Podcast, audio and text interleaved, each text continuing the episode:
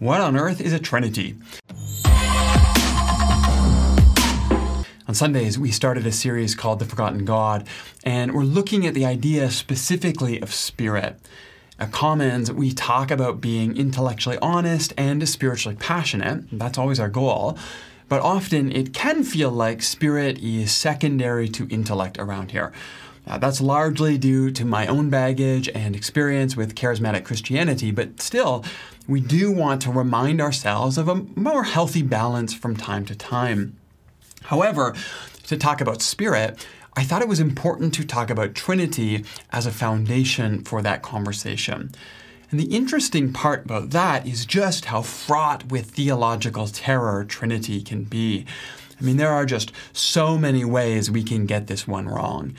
And yet, I really have no interest in talking about the nature of God as a gatekeeping exercise. Truth is, all of our God talk is provisional, or at least it should be. We're talking about the nature of God, after all, and we're using language that's drawn from our experience of the world. Now, granted, God has offered us language and metaphors, images and ways to think and talk about the divine, but to imagine that our theology can ever contain God seems at least a little naive and probably more than that, quite arrogant.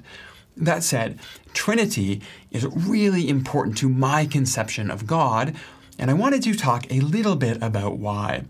Now, the first two sermons of that series are available here on the channel. Uh, you can check them out if you're interested, but here are a few thoughts about Trinity. First of all, doctrines of Trinity should, at their best, I think, help us to be more creative about the divine, not to close down our imagination of God. And here's an example of how that works theologically. Uh, we could say God is like water, because water is a liquid, but if you freeze it, it can become a solid, and if you boil it, it's a gas. It's one molecule with three different realities, just like God. That's nice, helpful even maybe, except it's also technically heresy. Uh, this is a form of what we call modalism. And that's the idea that God isn't really three persons, but just that God appears or seems that way. Now, you can use modalism as a doctrinal club and call someone a heretic and get angry at them if you want to, I suppose. But what we're really trying to protect by ruling something like modalism out of bounds isn't so much a description of God that we can hang our hat on. It's actually about protecting the mystery of divine love. See, the Christian conception of God imagines a divine community of shared love within the Godhead from before there was anything else. God is the singular source of all that is, and God is an eternal dance of gift and reception. So when we say that modalism is heretical, we're not saying that we understand God and you don't, we're good people and you're not as much as we're saying that we have to hold on to, we want to protect this mystery of divine love. To believe that God was loving, that God could be loving before there was anything else to love. And not only that, that it is this divine love shared and expressed in community that sits at the foundation of everything in the universe. To say that we believe in Trinity is to say that expressed love defines God. And this is why the specifics of Trinity are far less important to me than that we hold this mystery tightly in our imagination. And we have these beautiful images of Father, Son, and Spirit, or Creator, Redeemer, Sustainer. That that's good and sacred language gifted to us to speak of the divine.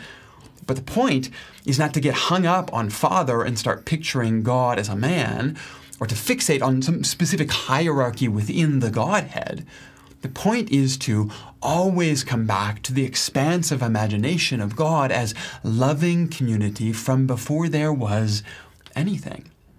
And one of the most important implications of this comes from the 1960s with a Catholic theologian named Karl Rahner.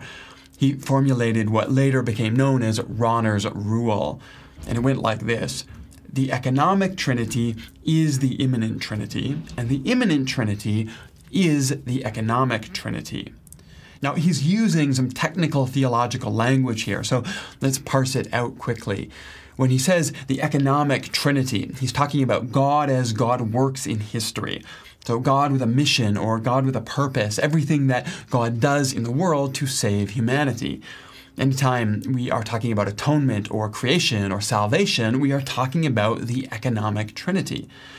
On the other hand, the immanent trinity, uh, sometimes you might come across this uh, named as the ontological trinity, is who God is within God's self. So, whoever God was or whatever God was doing before there was a universe.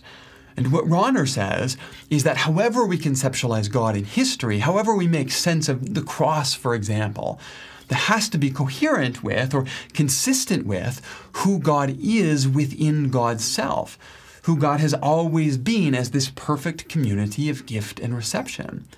And if you let that be the foundation for how you make sense of the divine, that inevitably begins to shape how you read your Bible, how you experience a sense of God in your life, how you understand God woven throughout the text of human history as we have all of us tried to find our way back to God.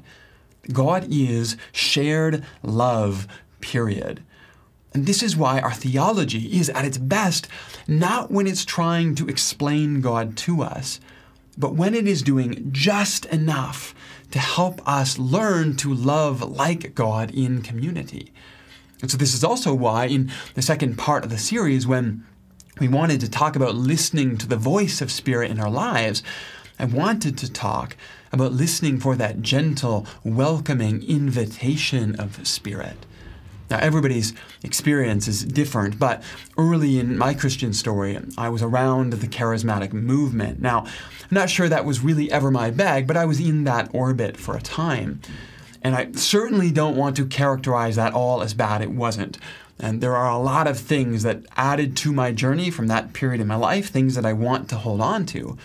But I did also see, witness expressions of toxic authority and manipulation that were associated with, sometimes even attributed to spirit. There was a sense that spirit could be used as a trump card for anything. But again, here's where our conception of God, rooted in Trinity, becomes really helpful. Because if God is an eternal dance of give and take, if God has only ever known perfect community, it seems to me, likely at least, that the voice of Spirit in our lives should reflect that divine reality. The way to distinguish the voice of Spirit from all of the other voices that vie for your attention is to train yourself to listen for the most peaceful, the most gentle voice you can possibly distinguish. The voice of Spirit is the voice that gently listens back to you. And I don't mean by that that God never speaks clearly to us or that God never tries to correct us. And very clearly, there are times we fall short of love. Our actions do not promote justice and healing in the world, and God continues to call us to repentance in these areas. That's part of what Spirit does in our lives. But what I mean by this is that I'm not sure the Christian imagination of God makes room for a God that speaks outside of the context of loving relationship. That's all God knows. That's what God is.